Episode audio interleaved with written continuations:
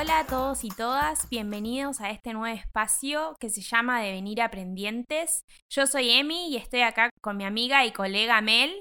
Hola, bienvenidos, bienvenidas. Yo soy Emilia Casas, eh, nací en la ciudad de Bolívar, viví en la ciudad de Bolívar y me recibí de psicopedagoga en el 2016 eh, y me mudé a Estados Unidos hace ya tres años y acá estoy estudiando ya casi por recibirme de maestra de educación especial y maestra de educación primaria.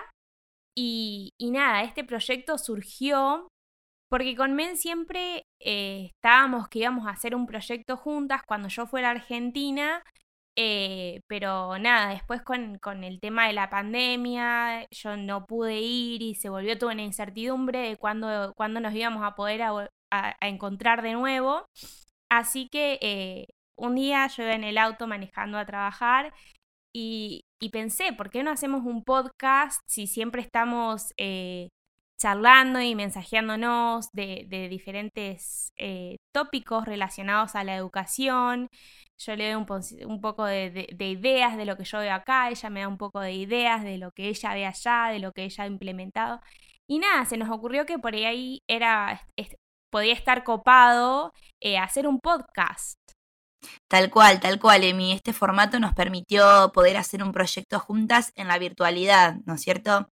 Eh, como todas nos estamos reinventando en esta pandemia. Yo me presento, soy Melina, soy de Bolívar, provincia de Buenos Aires, eh, soy psicopedagoga, estudié en la Universidad de Flores y mm, nada, la verdad que estoy muy contenta de poder eh, tener este espacio donde vamos a mostrar o charlar un poco y mostrar distintas miradas, ¿no es cierto?, desde Estados Unidos, desde Argentina, cómo vemos nosotras eh, la educación, la psicopedagogía o distintos tópicos que tienen que ver con esto y poder contarles un poco a los demás. Sí, también el aprendizaje, cómo, cómo, cómo, los diferentes países toman el aprendizaje y, y los diferentes recursos que, que se utilizan y miradas y perspectivas eh, para nada, para, para que los eh, estudiantes puedan em, alcanzar los, los, los, objetivos, sus objetivos de aprendizaje. Eh, pero bueno, ¿querés contarnos un poco cómo surgió el nombre de, de este podcast? Dale, de venir aprendientes. este título surgió por nuestro rol, ¿no es cierto? Nosotras somos psicopedagogas y, todo lo vemos atravesado por un proceso de aprendizaje. Somos aprendientes, nos posicionamos como aprendientes, pero en realidad estamos en constante eh, vivencias y situaciones que nos hacen devenir como aprendientes. Entonces, un poco tiene que ver con eso. Y que más allá de que, de que en la vida se, se nos presenten oportunidades profesionales, eh, siempre estamos aprendiendo, siempre estamos eh, cuestionándonos y, tratando de, buscar nuevos recursos y aprender eh, mm. nuevas ideas para, para nada, para desempeñar nuestro rol eh, y ayudar a todos los, los estudiantes. Y Tal cual. Y el camino que, elegimos de formación también, eso también nos hace devenir como psicopedagogas, como, como docentes, como, como aprendientes. Todo, todo el camino que, que elegimos vivir a través de las personas que nos van cruzando, que nos van cruzando.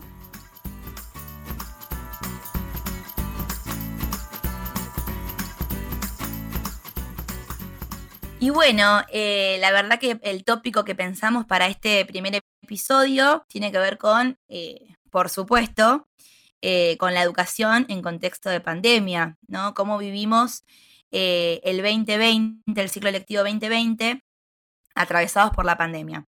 Emi, vos nos querés contar un poco cómo lo viviste, cómo fue allá, cuáles fueron los recursos que utilizaron, eh, bueno, la verdad cómo, que cómo, lo vivieron. Eh, nos tomó por sorpresa, como a todos, obviamente, pero para nosotros fue un poco diferente porque nosotros eh, ya estábamos en, el último cuarto del año.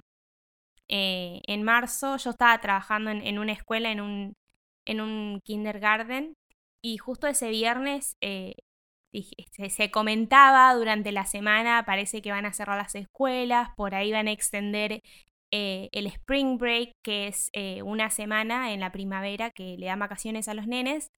Y, y nada, nosotros estábamos todos esperando como que, como que extendieran el, el, ese, esas vacaciones a un mes y volver y terminar el año. Pero nada, las ese, ese viernes 13 de marzo eh, nos dijeron nada, agarren todo lo que necesitan de la escuela porque va a cerrar y, nadie va a poder volver hasta después del, hasta después del break. Y nada, fueron pasando los días y, nadie volvía. El año se terminó con toda la incertidumbre. Se trató de, hacer clases por Zoom o de que los profesores como que a través de Zoom le dieran un cierre al, ciclo electivo 2019-2020. Eh, bueno, Mel, contanos eh, vos ahora cómo lo vivieron allá, porque encima a ustedes les agarró bien a principio de año, ¿verdad? Tal, tal cual, tal cual. A nosotros em, el aislamiento nos encontró iniciando el ciclo lectivo 2020. Y, ¿no es cierto?, con muchos proyectos planeados, ya las planificaciones un poco armadas, y de pronto tuvimos que darle la vuelta a todo esto para poder continuarlo, pero en la virtualidad. Y la verdad que em, nosotros no, no contábamos eh, creo que en general, en todas las escuelas, no contábamos con las herramientas suficientes para poder eh, hacerlo, ¿no? Todo salió eh, o fuimos aprendiendo en el camino, con errores, con aciertos. Arrancamos primero haciendo, por ejemplo, fotocopias, ¿no? tratando de mandar actividades en fotocopia. Después nos dimos cuenta que, no, que era una barbaridad la cantidad de fotocopias que mandábamos y después eh, tratábamos de cambiar eso, empezamos a aprender nuevas plataformas. Nosotros no sabíamos lo que era Zoom, no teníamos ni idea. Eh, empezamos a aprenderla, empezamos a enseñarla a los chicos también. Ellos la agarraron enseguida. La verdad que, estuvo muy bueno. Y empezar a darle una vuelta a todo, a todo lo que, a todo contenido que queríamos enseñar, cómo poder hacerlo, reducir, eh, nada, todo el tiempo una nueva, un nuevo desafío. Era, eso era la palabra, era un nuevo desafío. ¿Y ustedes? Eh, mucha incertidumbre. Eh, ¿Tratan de reducir el contenido eh, a lo básico? Tal cual, hacer como un recorte, poder tener en cuenta qué era lo que queríamos enseñar y qué se podía enseñar en este contexto. Pero sobre todo, yo creo que, que lo que intentamos hacer y que creo que fue lo más importante en el 2020, sostener el vínculo. ¿no es cierto? Tratamos de, acompañar a las familias, de acompañar a, los alumnos y a las alumnas para que este tiempo fuera eh, lo más cercano posible, estar cerca. Eh, yo creo que eso fue lo más importante, que es lo que realmente nos hace falta, lo que es la escuela. El aprendizaje pasa por el vínculo, ¿no es cierto? Tratamos de, jugar, tratamos de, conectarnos de todos los, por todos los medios posibles algunas escuelas hicieron Zoom, pero otras tuvieron que hacer videollamadas, ¿no es cierto? Cada familia, cada escuela, cada todo de cada docente era un mundo. No todos tenían la posibilidad de tener una computadora en la casa. Eh, algunas familias tenían un celular para todos los integrantes de esa familia. Eh, fue muy complicado, la verdad. Eh, pero bueno, esos. ¿Y ustedes no sé, yo te pregunto, eh, más o menos para, para fin de año, eh, ¿volvieron? ¿Volvieron mm. algunos grados? ¿No volvieron? Eh, no, el, durante el 2020 las clases fueron virtuales hasta, hasta el último momento. Em, no se pudo volver a, a, clases. Lo único que se pudo hacer fue una actividad socioeducativa, se llama, con eh, sexto, los sextos grados de primaria, los sextos secundaria, digamos, los que terminaban la escolaridad o los que pasaban de primaria al secundario. Se hizo como una actividad recreativa, pero no volvimos a dar clases presenciales, digamos. Y ustedes, Emi, eh, ya están en un nuevo ciclo lectivo, ¿no es cierto? Ya arrancaron. ¿Cómo fue eso? ¿Cómo lo vivieron? Eh, sí, nosotros eh, acá el ciclo lectivo es mitad de año, mitad de año, es ciclo lectivo 2020-2021, que arrancó en agosto. Ah. Así que nosotros, nada, terminamos las escuelas virtual en junio.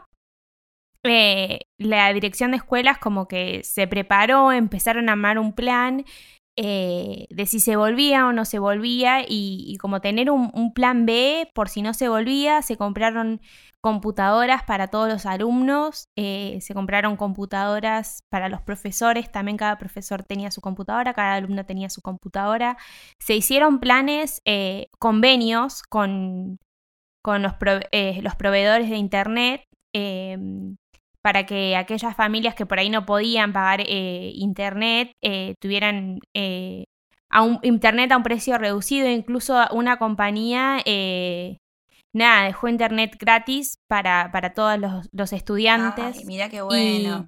Y, nada, en agosto se arrancó virtual con... la dirección de escuela tuvo una, mm, hizo un acuerdo con Canvas, que es una plataforma de educación eh, que usan muchas universidades acá para, hacer clases online.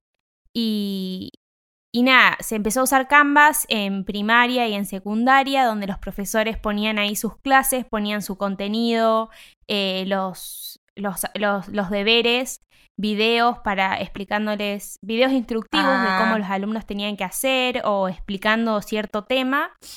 Y em, acá las clases son martes, miércoles, jueves y viernes eh, virtual con el profesor eh, por Zoom. Y los lunes eh, tenés lo que se llama asynchronous learning, que es, nada, los nenes se conectan y, o sea, es el día que los profesores tienen para planear y tienen para calificar todos los, los trabajos de los alumnos y los alumnos tienen que completar trabajos que los profesores les dejan eh, o trabajos que tengan atrasados.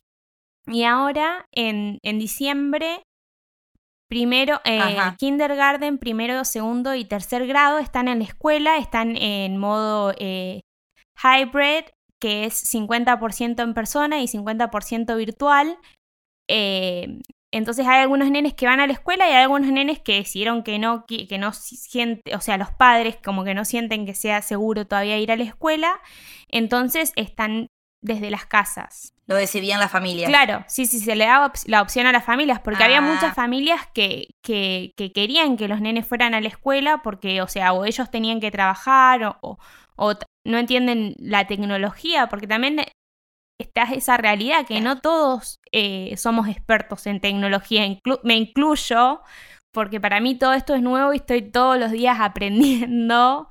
Eh, pero igual las clases, eh, yo ahora estoy trabajando en otra escuela, que las clases son virtuales, más, más allá de que los nenes están en la, escuela con, todos con barbijo y cada, cada pupitre tiene su, su, su plástico tipo para cubrir el área.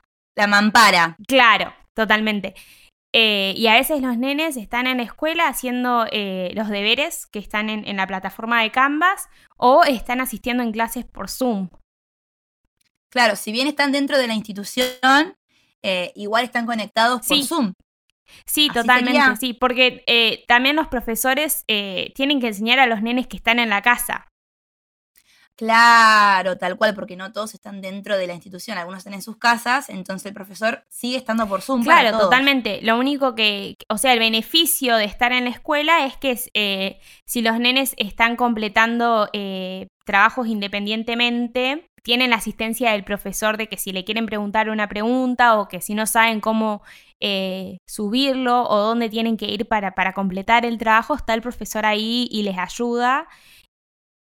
Está el profesor que hace Zoom y otra persona más o solamente No, es solamente la misma maestra. Cuando la maestra está sentada en su escritorio haciendo Zoom, eh, los nenes están con sus computadoras conectados por Zoom y cuando la maestra no está haciendo Zoom, que los nenes en la casa están completando deberes eh, solitos, em, la, la, maestra está asistiendo a los otros que están en la escuela también haciendo los mismos deberes.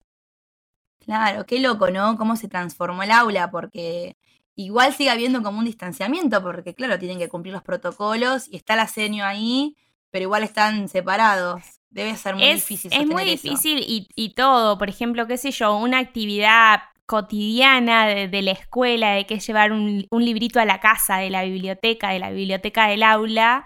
Ahora es como todo un protocolo, porque, o sea, hay que poner el libro en cuarentena.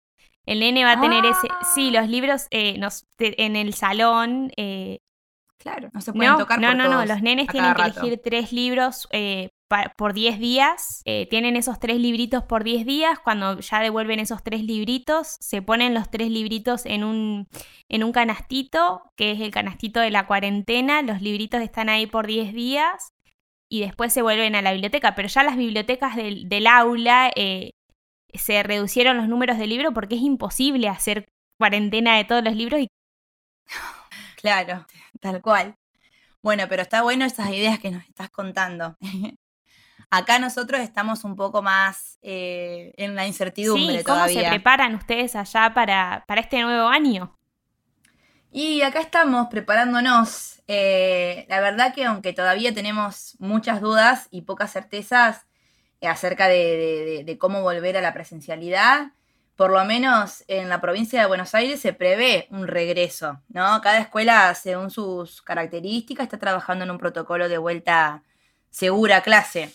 Eh, la verdad que cada escuela tiene diferentes realidades y, y, nada, está trabajando full para poder organizarse. Totalmente se está como preparando o, eligiendo salones más grandes, trabajando en los tiempos y en las planificaciones para llegar a cada niño, porque si va a haber niños adentro del aula, también va a haber niños en casa. Claro, no, totalmente. Acá, eh, por ejemplo, eso también fueron una de las cosas que, se tuvo que trabajar antes de que, de que, los nenes volvieran al aula, porque los maestros tuvieron que, ir a los salones, sacar un montón de decoraciones eh, y, también objetos, eh, los materiales, los manipulativos que ellos usan para eh, para enseñar matemáticas o, por ahí siempre acá hay en los salones el rincón de lectura donde hay eh, puffs y, libros y para que ellos, eso todo se sacó y un montón de cosas para que hubiera más espacio para... Eh, los pupitres y que fuera todo seguro y que los nenes no se vieran tentados a ir y tocar. Y sabemos que hay que garantizar el cumplimiento de los cuidados, el distanciamiento, por ejemplo, ¿no? Por lo que seguramente se va a trabajar en grupos divididos. Sí, acá ah, también hay grupos divididos. Eh, tenés los, eh, los nenes que van a la escuela eh, martes y jueves y miércoles y viernes hacen clases desde Zoom y hacen las tareas que, les pone la maestra desde la casa solitos o con la ayuda de los padres o de algún hermano o también tienen la opción de que hay una maestra eh, disponible en Zoom durante todo el día para, ayudar si los nenes tienen preguntas eh, o dudas o cosas que no entienden eh, de la temática que se esté trabajando, pueden conectarse en Zoom con la maestra que está asistiendo y ella los ayuda, le da una asistencia más personalizada. Claro, claro, todo eso acá está en vías de organización. La verdad que las directivas van llegando minuto a minuto y todo va cambiando. O sea, lo que yo te cuento hoy, seguramente para la semana que viene tengo noticias nuevas. Así que vamos a tener más para seguir charlando en los podcasts. Eh, todo depende de, la situación sanitaria que permita el regreso y la continuación de las clases. Eh, claro, y cómo este año va a ser... dando todo lo de la pandemia. Exacto, todo va a ser un desafío seguramente y va a traer nuevos aprendizajes. Pero bueno, ¿no? Tanto las familias como los niños, los docentes, todos queremos volver a la escuela porque apostamos a que no, no es solamente un lugar donde circula contenido, sino también donde, donde hay mucha contención. Sí, tal cual, todos, todos queremos volver, incluso nosotros acá que, estamos eh, ya mitad en la escuela y, mitad desde la casa, igual queremos volver a, lo que era antes la escuela, a lo que era antes que los nenes podían eh, trabajar en grupos, podían salir al recreo y jugar sin tener que, que fijarse si están eh, con tres metros de distancia o no. Eh, pero bueno. Claro, por supuesto. Eh, es eso, es estar con sus pares, ¿no? Que, que, puedan jugar. Yo creo que los niños van a encontrar la forma de jugar igual porque eso no se pierde. Pero realmente eso creo que es lo que vamos a extrañar más si volvemos a la presencialidad, ¿no? Tener que seguir con un distanciamiento, eso va a ser medio complicado. Sí, eso es lo que eh, por ahí el desafío más grande de acá, que sí los nenes están em, en la escuela, pero igual les, tenés que andar eh, mirando que, no se acerquen mucho, que estén en sus escritorios, que se laven las manos. Eh, pero bueno, nada, esperemos eh, lo mejor para, para, lo que se viene, para este ciclo que ustedes están arrancando y que nosotros estamos terminando. Y, bueno, si no, si hay que seguir em, aprendiendo y enseñando desde, desde la virtualidad o con esta modalidad 50-50, que, que, sea lo mejor. Eh, y es un trabajo conjunto, un trabajo conjunto entre eh, el equipo educativo de las escuelas y, las familias que en este, este, año y el año pasado, el ciclo 2020, eh, tuvieron una gran parte en, todo lo que es la educación. Mm, realmente, realmente. El mayor trabajo el, para destacar tiene que ver con las familias, con los niños, por supuesto, y las niñas, y los docentes, ¿no? Porque pusieron su cuerpo, pusieron sus herramientas, su celu, su compu, su internet, pusieron todo, ¿no? Para sostener la continuidad pedagógica. Y las familias, sí, un rol esencial, que lo vamos a seguir necesitando, por supuesto, este año. La verdad que acá circula como un... Eh, así, si volvemos a la presencialidad, ¿qué va a pasar con los chicos? Si, los, si se van a dejar el barbijo y esto y lo otro. Yo creo que sí, que los chicos han aprendido un montón durante este 2020 sobre los cuidados en la pandemia y hay que ponerle confianza a esto, que los chicos van, a volver y vamos a poder eh, continuar, ¿no? Volver a la presencialidad, yo creo. Es el mayor de mis deseos, digamos, ¿no? Para este 2021, volver a la escuela con todos los cuidados, por supuesto, ¿no? Y donde haya suficiente acompañamiento tanto a las familias como a los alumnos y a los docentes, ¿no? Y valorar el trabajo de, cada uno de, los miembros de la comunidad educativa.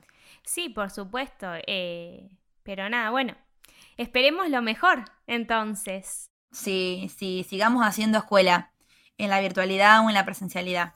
Sí.